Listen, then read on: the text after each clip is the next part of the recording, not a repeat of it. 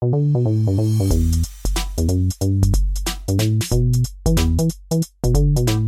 business is an asset that can support a thriving life. I believe this, and I am committed to making this a reality for every entrepreneur and business owner who listens to this podcast. The Women Thriving in Business podcast was created with you in mind. Whether you are thinking about entrepreneurship or you're a business veteran, this podcast has inspiration, information, and advice you can use to thrive in business.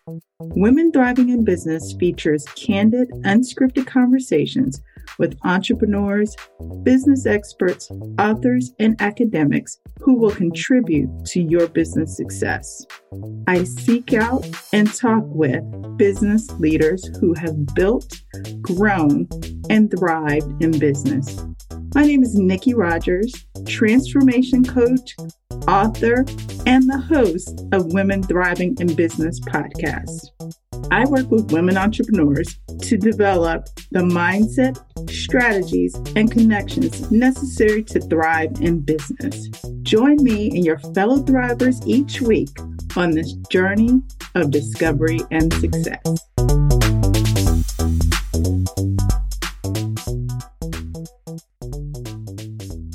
Hello, Thrivers. I am so excited to announce that this week's episode of Women Thriving in Business podcast is sponsored by the Move Your Business Forward group coaching program. Move Your Business Forward is an eight week experience for seasoned entrepreneurs to move from being anxious and overwhelmed about running your business to feeling informed, energized, and in control of your future. The program helps you cultivate a CEO mindset and establish or reestablish a vision and strategy for your company, and then move toward developing the systems and connections you need in order to create a thriving and sustainable business. If you'd like to learn more about the Move Your Business Forward group coaching program, check it out at womenthrivingin.business.com forward slash move. Welcome, Thrivers, to this week's episode of Women Thriving in Business podcast. I'm your host, Nikki Rogers, and today I want to talk about the concept of story and what telling your story really means. Nowadays, it's very common for coaches, marketing experts, PR firms, social media gurus, nonprofit leaders, even, and many, many others to advise people to tell their story. It's a way of connecting with an audience or the people that you want to influence. I've been thinking a lot about this and listening to other people's stories and then trying to figure out what my story was or what story I wanted to tell and to share as I speak, as I talk on the podcast, as I communicate with others that I'm interested in working and collaborating with. And it really hit home as I was preparing for a speaking engagement. I wanted to, in addition to kind of sharing the knowledge with the audience, I wanted to share my story. I wanted to make it a more personable and intimate presentation as I was thinking about what I wanted to say, it struck me that there's a difference between a story and an experience. For me, an experience may yield a story, but an experience hasn't been ingested or metabolized just yet.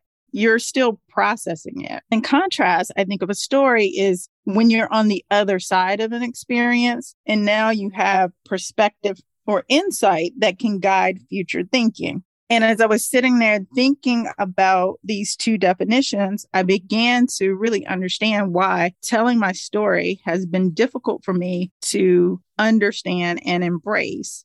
First of all, as you're telling your story, there's a level of vulnerability and openness that it requires that has been challenging for me. And I realized that the story I had been trying to tell was not yet a story. It was still an experience that I was living through and really seeking to process. I'll talk a little bit more about that story in just a moment. I want to delve into the purpose of story. When you think about a story, it can be used to evoke a feeling. It can be used to appeal or convince someone. It can be used to teach or to warn or simply to share something that you've been through.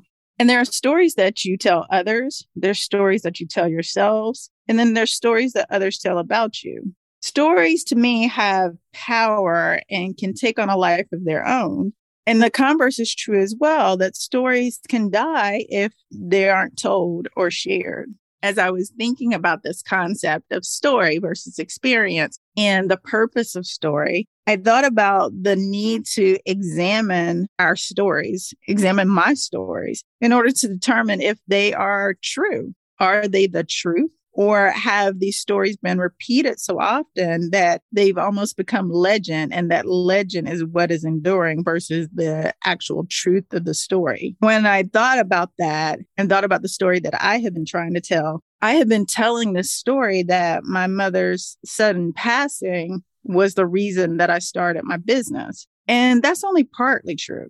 It was certainly a catalyst. It kind of gave me a wake up call. But when I think about the whole truth, I actually started the business because it's something that I had always wanted to do with my life. I've always wanted to be in control of my destiny. And that really was a driving factor. That is something that has been really a part of my life from the very beginning. And I felt like now was the right time. So it was a catalyst, but it wasn't the underlying reason. The other part of that truth is that as I sat and thought about it, is that I never quite fit in at any company I worked for.